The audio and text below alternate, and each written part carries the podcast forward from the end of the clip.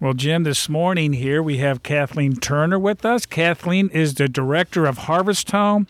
And Kathleen, thank you for being with us this morning. Good to be here. It's Christmas time. It is Christmas time, and Kathleen, we are excited to have you on the radio broadcast. This is the last Sunday before Christmas. So, next week is going to be Christmas, and there is a lot going on at Harvest Home. So, we would love to hear you share a little bit of your heart. What's it like at Harvest Home at Christmas? What are some of the things that are going on? Maybe some of them have already happened, some are about to happen. I know our listeners would love to hear about it. This is my favorite time at Harvest Home.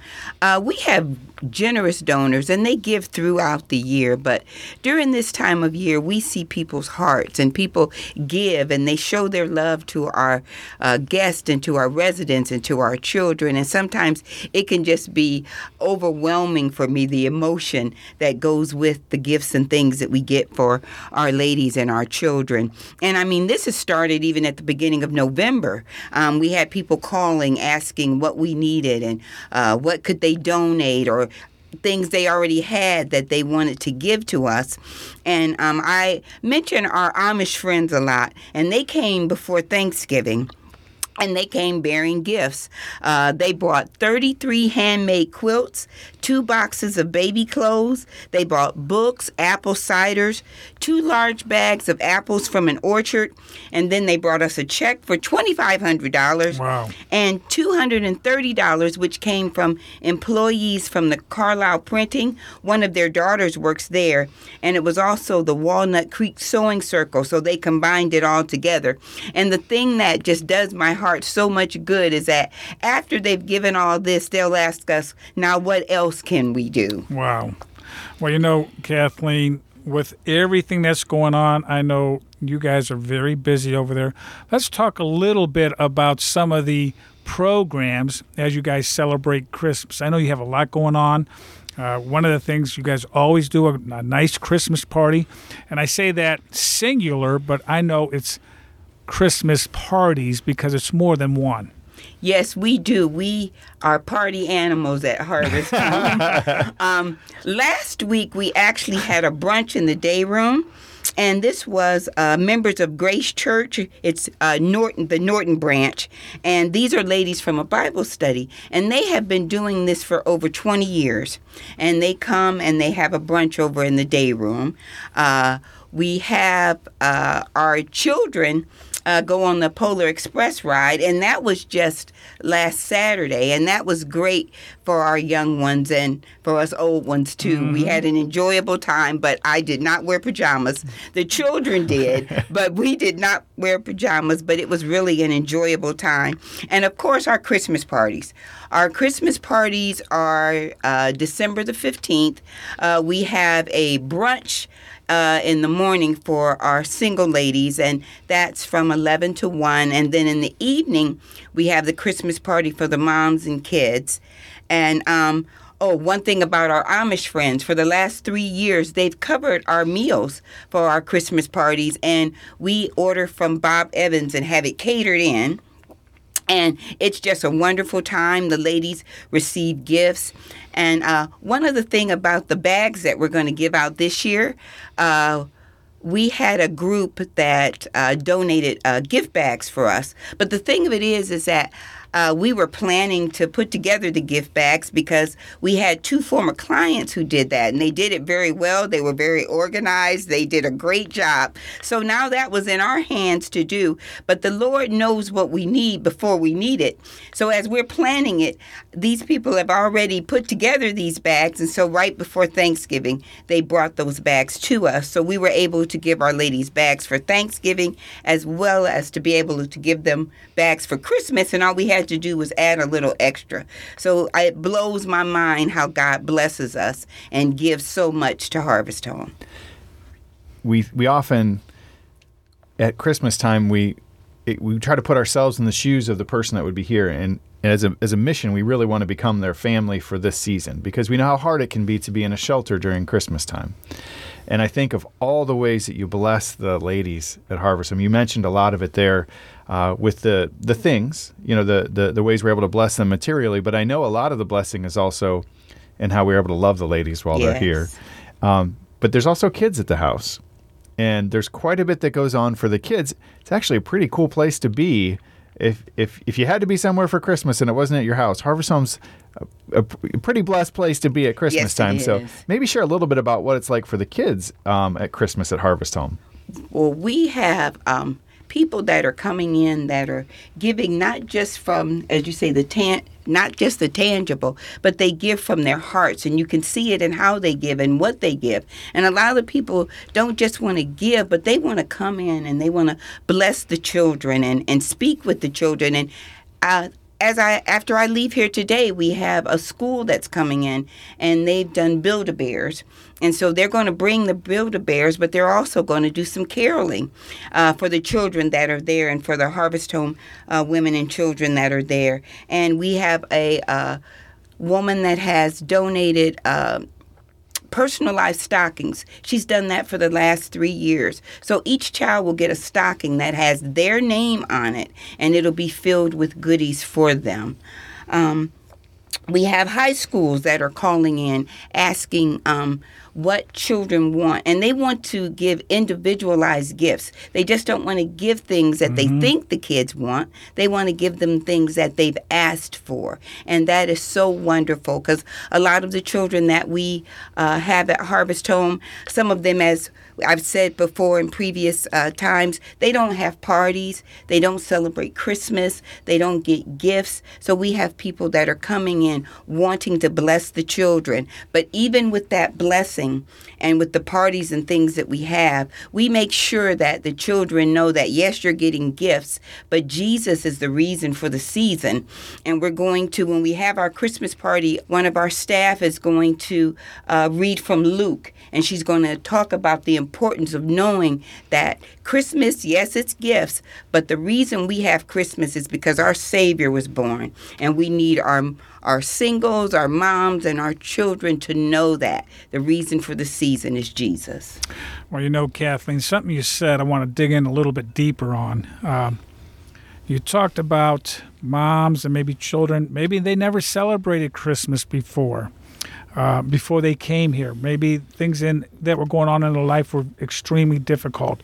You know how difficult it is as you, uh, the ladies come in, whether it's a single lady or a mom with their children.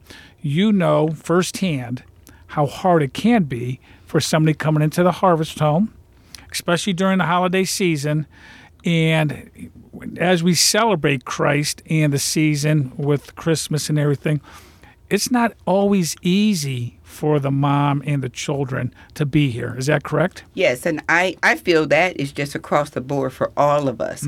Christmas can be a difficult time because some of them have lost family members. Some of them are estranged from family members. I remember one Christmas, uh, one of our uh, singles had said she had never been able to give gifts. And so it was hard for her because she couldn't give gifts to her family and to her children. So they come in bringing uh, the fact that it is Christmas, and then they've got all this weight and all this baggage that they bring along with them. And sometimes it's hard to celebrate when you're carrying all that. But mm-hmm. we try to let them know yes, you may have this baggage, and all this is going on in your life, but Jesus is there for you. He may not take that baggage from you, but He can help you with that baggage. The ladies that come to us, some of them are unchurched, some of them have, they don't know about Jesus. So we want them to know how important He can be in their lives. He might not change everything overnight, but there is a support system there, someone they can run to, someone they can call on, someone that can help them. And the most important thing that he can do if they allow him, their lives can be changed because they can accept him as Lord and Savior, and their futures can be different. That's one of the reasons why we uh, call one of our programs Future Story, because we want the stories of their lives to change and to be different, and they can do that when they come to Harvest Home if they allow it to happen. I think here at Christmas we have Christ Emmanuel, God with us, right? We God came to be here with us, and and uh, that's really one of the big blessings, the blessing of Christmas that Christ came. And uh, I, as as we I just as you were both sharing there, it really occurred to me the dignity, value, and worth that God imparts to every person, and that can be something that a person is missing due to the circumstances that may have led them to come to Harvest Home. And how important it is at Christmas that as we share Christ, that there's also a restoration of dignity that can take place. And I even think of little practical ways. Um, and I'll let you share about this, Kathleen, but it's one thing to receive a gift, and sometimes that can be hard um, to even be on the receiving end because Mm-hmm. um, the, some people are a little like, I don't want your charity. You know, they might feel that way.